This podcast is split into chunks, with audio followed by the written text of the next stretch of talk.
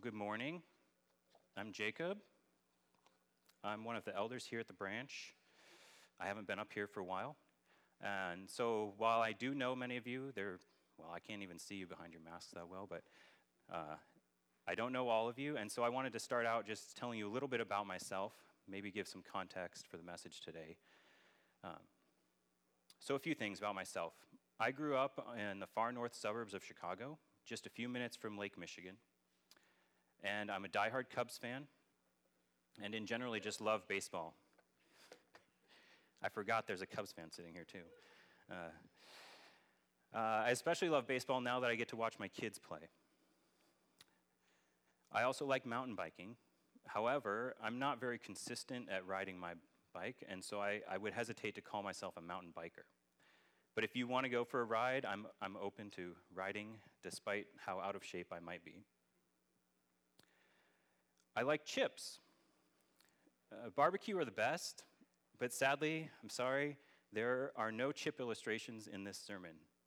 You see, somehow over the years, I've become known for using chip illustrations, but I just couldn't make one fit this time. If you want to know more, there are recordings on the website. But more importantly, I have a wife and four awesome kids. I think there will be a picture on the screen. I didn't tell Chris what I was asking him to do, but uh, they're 12, 10, 6, and not quite 2. This picture was just a couple weeks ago. We bribed them. Normally they're wrestling and fighting. And so, to say the least, the last six months have been interesting, right? We have been having a good time as a family, but it's also been hard, for sure. Church and sports activities have been canceled. The kids aren't getting to see their friends as much. And at the same time, we've also gotten to do some family activities that, that had been falling by the wayside. We've been able to go camping more often and just play games together. We've had time together. You see, through this, we've learned at least one thing so far. You see, before everything shut down in March, we had a pretty busy schedule. And at least I like to say yes to things, sometimes without considering what that yes really means in our lives. Then everything stopped. And suddenly we didn't have to wonder how we were going to be three places at the same time, or whose baseball game was in town, who was out of town, wherever, whatever it was, where did we have to be? We had time, lots of time, to just be as a family. It was a chance for us to reset, to consider more thoughtfully how we are spending our time. And this is still something we are working through, right? I'm, I'm still trying to figure out what this looks like in my family's life. And coincidentally, or not coincidentally, I did not pick today's passage. Okay, this passage was scheduled on a day, or the only Sunday in August, that I was available to preach. You might be wondering, because today's September, Turns out I wasn't available when I said I could preach. But nevertheless, today we're in Psalm 25. If you haven't turned there yet, please go ahead and open your Bibles or turn on your phone. We're going to jump around to some verses. Um, just try to follow along. See, this psalm is a beautiful model of prayer. You see, the whole psalm is full of elements of David praising and adoring God, of confessing his sins and making requests to God. If you ever struggle knowing how or what to pray, take this psalm, open it up, and pray through it. And as we break down the parts of this psalm this morning, we're going to look at, we're going to see David's trouble and affliction. And you may be surprised to find that his troubles were not really any different from what you and I have faced or maybe are facing right now. And in light of these troubles, we will see how David prays about them what his petitions are, the reasons that he has confidence in his prayers. And then we will see what all of this means for us. And after we do all of that, my hope is that you will remember this Put your trust and hope in the Lord. He guides and delivers sinners. And if you're taking notes, this will be on the screen. This is kind of our outline, right?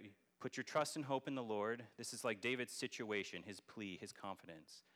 And then we will see how God guides sinners and how God delivers sinners. Put your trust and hope in the Lord.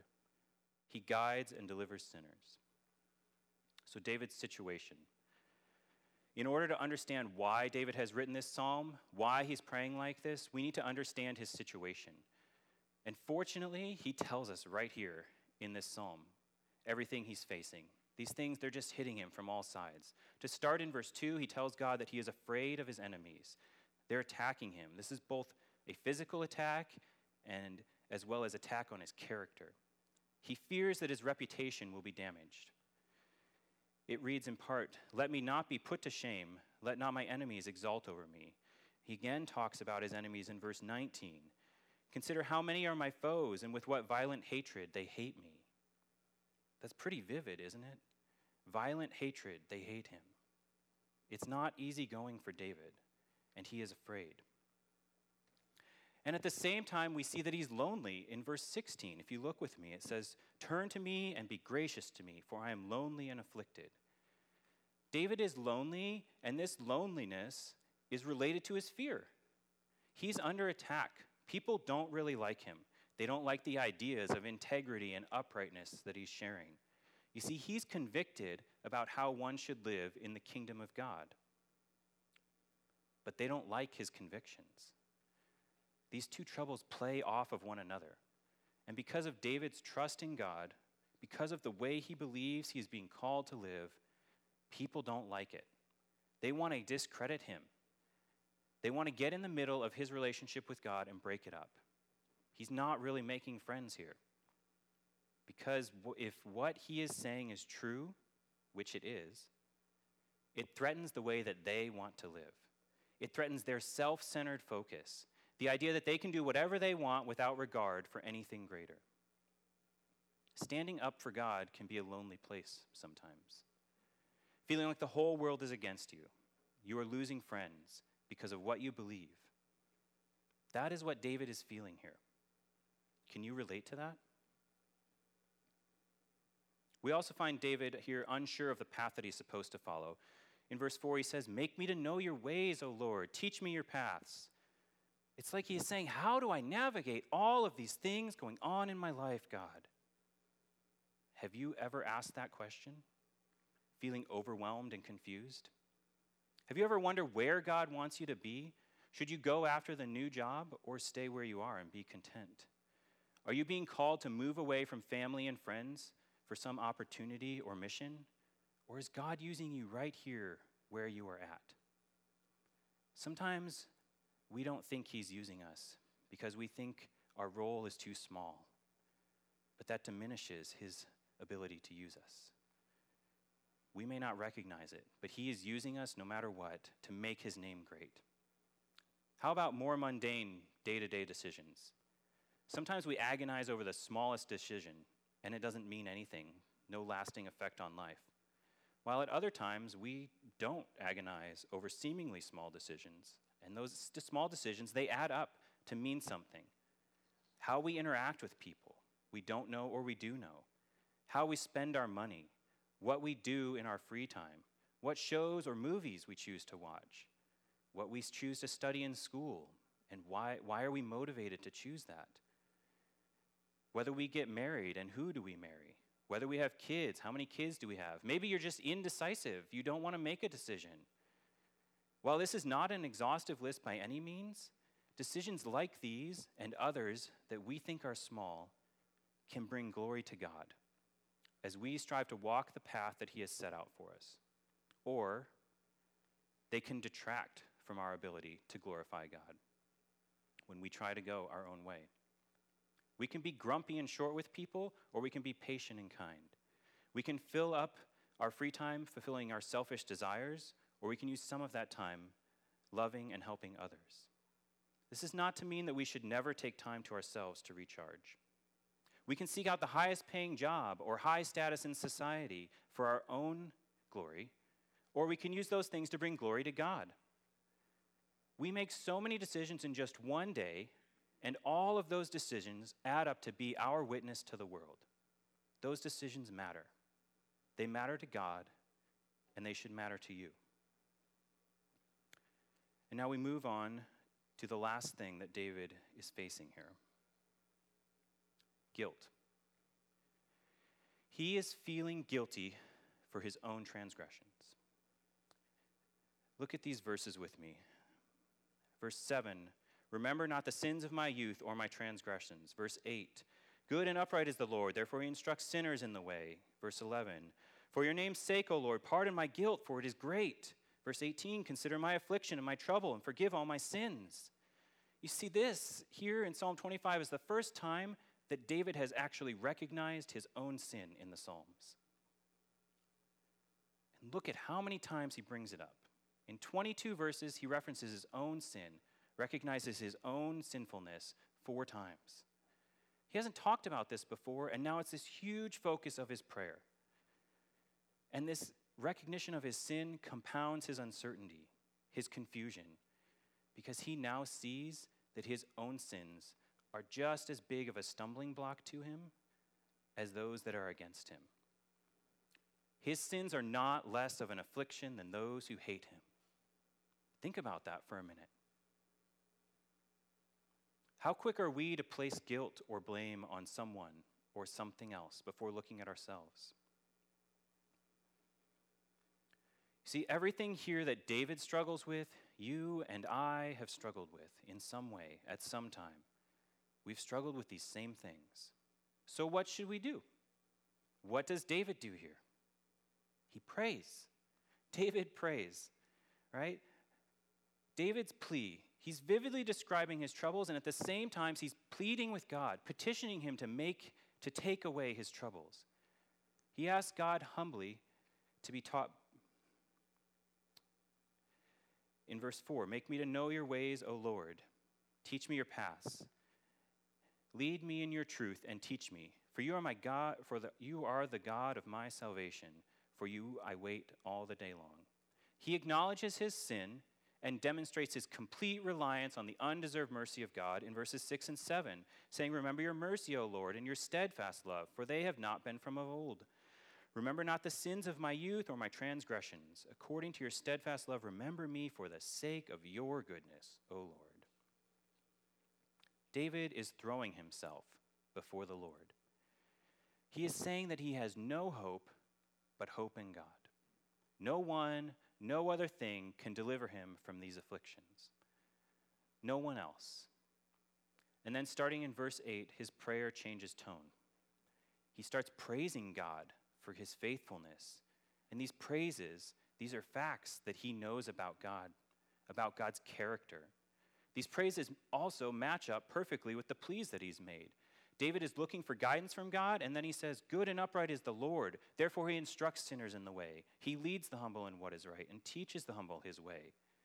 David's seeking mercy and love, and he says, All the paths of the Lord are steadfast love and faithfulness. In verse 16, he asks God to turn to him and relieve his loneliness that he talked about. All of the troubles that David is facing, he prays specifically for relief from to be protected from his enemies, to be guided in the way of the Lord, for forgiveness of his sins. And the tone of his prayer exudes trust and hope in God. But why can he have this confidence? He has confidence. He puts his trust and hope in God because of these truths. Because he knows God's character, good and upright, all of his past and steadfast love, our steadfast love and faithfulness. And verse 13, his soul shall abide in well being, and his offspring shall inherit the land. The friendship of the Lord is for those who fear him, and he makes known to them his covenant. He makes known his covenant. This will be on the screen, but I'm going to read Genesis 12.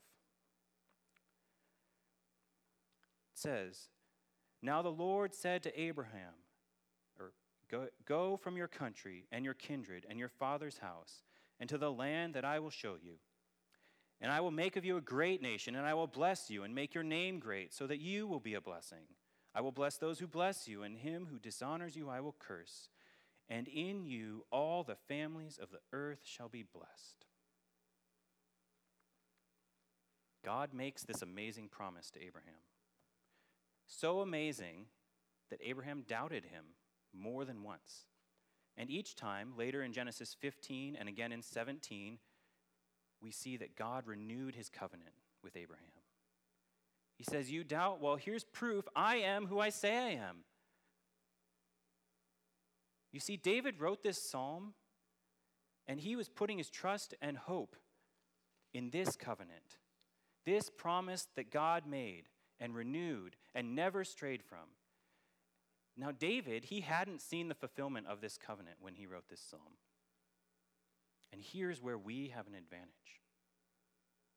We can put our trust and hope in the Lord because he has fulfilled all of his promises. He fulfilled this covenant. We know that. We see it laid out in the Bible. We can put our trust and hope in God because he keeps his promises. So, what does this mean for us? When you have faced a decision that is not commanded in the Bible, which way should you choose? How do you decide? David is praying, asking God for guidance, and we need to do that as well. But the thing here is, is the guidance we're asking for is not some miraculous sign or pointer. What we're learning in this psalm is that the way God responds to our requests for guidance and direction is not necessarily or even ordinarily with a miraculous sign. The way he guides us through ongoing teaching. What we are called to here is to grow in our understanding of who God is, what his ways are, how he leads us, and all of that, all of that, all that we need to know, he has laid out in Scripture. Deuteronomy 29 29 says, The secret things belong to the Lord our God, but the things that are revealed belong to us and to our children forever, that we may do all the words of this law. He's given it all to us. He is guiding us all the time. We may not always know it, He won't always show us how, but He's there. He is leading us on the path that He has set for us. And guess what is so great about this? I read this, this line in a commentary about Psalm 25, and it kind of blew my mind. It said, he is far more interested in us getting to where He wants us to be than even we are. Think about that. He's more interested in us getting there than we are. Our chief end is to glorify God and enjoy Him forever. It is all for His glory. We are here to glorify Him, His name, and He's laid out the path for us to do it. Do you think He's going to let that plan fail? No. The answer is no. He will not let his plan fail. God has shown us so much about himself right here in Psalm 25. His character will not let the plan fail. He has shown us over and over that his plans don't fail. Even when we doubt, he comes through. Good and upright is the Lord. His paths are steadfast love and faithfulness. He is merciful and gracious. He protects and instructs. All things we see in Psalm 25. He cares more about our willingness to obey what He has shown us in Scripture than about our cleverness in trying to figure out what He hasn't. You see, the more that we know about God, about who He is, about His character, the better we know Him. The closer our hearts grow to His hearts, His heart. And that's what His Word teaches us. It teaches us who He is so that we can know him and know his ways. And the more we do that, the more we grow closer to him, the more our hearts align with his, the less we will feel the need for pleas of special guidance. So when we pray for guidance, we do that with the understanding that what we are asking for is to grow in our understanding of who God is and his ways. Now, who does he guide? Who does he guide here? We've seen why we can put our trust and hope in God and how he normally gives us guidance. So if we look back at Psalm 25 now, we're going to see who it is that he guides.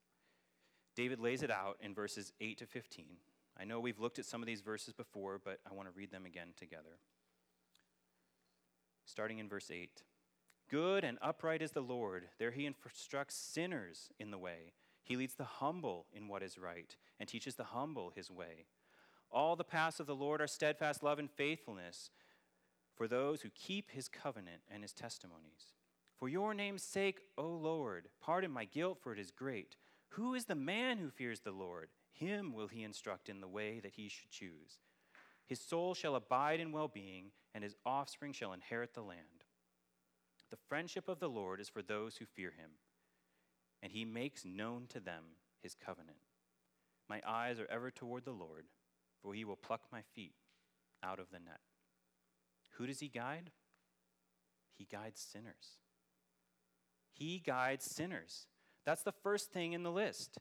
And it's not that sin is a requirement of being guided by God, but it doesn't get in the way. Our sin does not get in the way.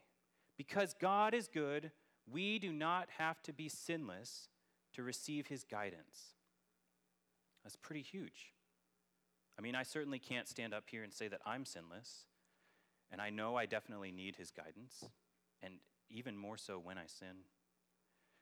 And we also see this throughout the Old Testament. There's evidence of this in the lives of some people who we might consider saints, like Abraham and Jacob and David and Gideon and Samson. They were all sinners. Abraham in his constant confusion between self interest and divine promise. Jacob in his manipulative ways. David's abuse of kingly power for personal gain. Gideon's creation of idols. Samson's self destructive pursuit of love in the arms of the enemy. They were all sinners. And yet God relentlessly pursued them and instructed them in his way. So, verse 8 tells us that if you want to know the will of God, first admit that you are a sinner. Verse 9 tells us more about who God guides. He guides the humble in his ways. Humility is also necessary in order to receive God's guidance. Those who realize they are helpless without him and acknowledge their need and reliance on God. He guides the humble. Verse 10 adds more to the description those that keep his covenants and his testimonies. Covenant keeping does not mean sinlessness. We established that in verse 8. It doesn't mean perfect obedience.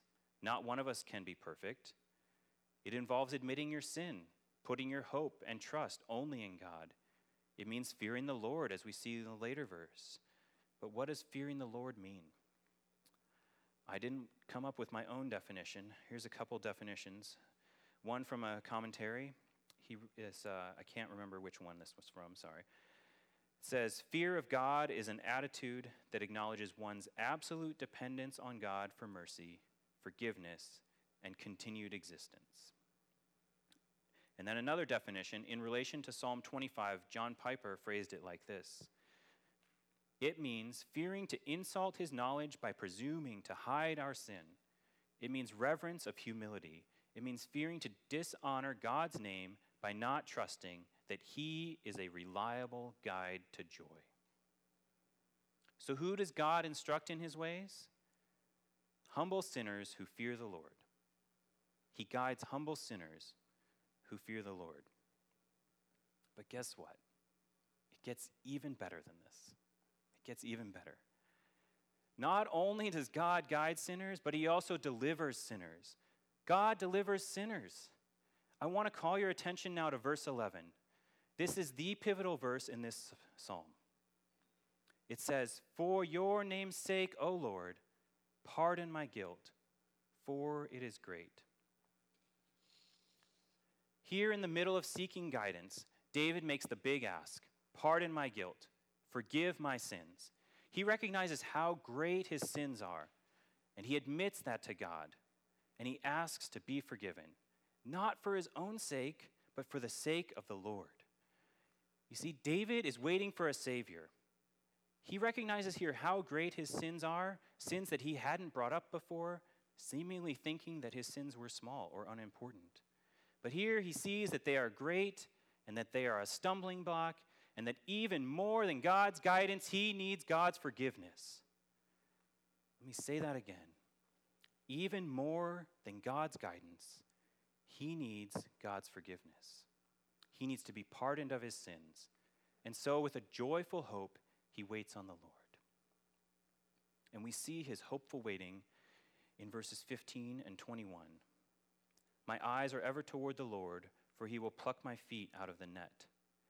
May integrity and uprightness preserve me, for I wait for you. He knows that God is going to save him. He knows that God will fulfill his covenant. And so he waits. But here's the best news, friends. Unlike David, we don't have to wait. We don't have to wait. We have a Savior that we can put our hope and trust in today. God has fulfilled his promise, He's already done it. He sent His own Son, Jesus, to be our Savior. Jesus came to this earth as a man. He lived the perfect life, a life that you, nor I, nor anyone else could live. And then He gave up His life so that we would be washed clean in the eyes of God. Jesus paid it all. If you have put your hope and trust in Jesus as your Lord and Savior, your sins have been pardoned. He has done it. We didn't deserve it, but He has done it. He did all of the work. Now, you may be sitting here thinking, well, my sins aren't that great. I'm usually a pretty good person. Or you're sitting here thinking the complete opposite. I am too far gone. My sins are too great for God. Let me ask you, though, what are you saying when you look at your life and see your sins as a small matter or as too much for God? God doesn't see them as a small matter. Are we even praying prayers of repentance and confession in our own lives? You see, we are minimizing the name of God if we think that our sins are too great or too small. They all matter to God. John 6:37 says, "All that the Father gives me will come to me, and whoever comes to me I will never cast out." I want to read this uh, quote from John Bunyan's book, Come and Welcome to Jesus Christ as it expounds on this verse. Uh, this will be on the screen. Uh, but first, I just want to note that there's a repeated phrase in here, in no wise. And this is a 17th century English way of capturing just how emphatically negative the Greek that is written here is. It says, But I am a great sinner, sayest thou. I will in no wise cast out, says Christ. But I am an old sinner, sayest thou. I will in no wise cast out, says Christ. But I am a hard hearted sinner, sayest thou. I will in no wise cast out, says Christ. But I am a backsliding sinner, sayest thou. I will in no wise cast out, says Christ. But I have severed, uh, served Satan all my days, sayest thou. I will in no wise cast out, says Christ. But I have sinned against light, sayest thou. I will in no wise cast out, says Christ. But I have sinned against mercy, sayest thou. I will in no wise cast out, says Christ. But I have no good thing to bring with me, sayest thou. I will in no wise cast out, says Christ. Friends, he will not cast you out. If you have not accepted Jesus into your life, if you have not put your trust and hope in him as Lord and Savior of your life, what is holding you back? Your sins are not worse than anyone else here. They're not worse than David's. Your sins are not too small to matter to God. In fact, they matter so much to God that He showed His steadfast love and faithfulness to His plan by sending His own Son, Jesus, to take that punishment on Himself for all of them. His steadfast love endures forever, and He wants you in His kingdom. No matter how broken you think you are, there is forgiveness in Jesus. And notice that I said Lord and Savior.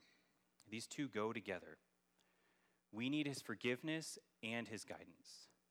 We can't seek His forgiveness while at the same time ignoring His guidance. And this psalm makes that clear that Jesus is both Lord and Savior. And I want to make I want to point out one more thing about this psalm. For 21 verses, David prays all of these things for himself. And then in verse 22, he says, Redeem Israel, O God, out of all his troubles. He says, Not just me, God, but all of your people. We all need redemption. This is how we too should be praying. We should pray these things for ourselves, but it's not just about furthering our relationships with God. We must also be praying these things together, praying them for one another, praying that the church would grow together, that our relationships would grow as we grow with Christ. We all need redemption. If you remember back at the beginning, I told you a little story about something my family has learned during this pandemic. And what I was alluding to was making decisions without considering God's guidance. You see, it was suddenly so clear to me that I wasn't always considering God's ways when making decisions on how to use our family's time or our own time within our family. That's time and energy that God has provided. And I was ignoring the path that He had set out. You see, God gave me a great reset, a chance to refocus on God. And yet it's still hard. Because doing whatever I want or whatever you want, that's the easy path, right? Well, maybe in the short term. You know, we let stuff creep into our lives so easily without considering what it means. Does it bring glory to God? We have to fight ourselves, our doubts, our sinfulness, in order to follow God. It wasn't easy for David or Abraham or Jacob, and it's not easy for us either. But God has made the way, and if we trust in Him, if we put our hope in Him and Him alone, He will make sure that we get to where He wants us to be. It is His plan, and He will not let it fail. So put your trust and hope in the Lord. He guides and delivers sinners. We pray with me.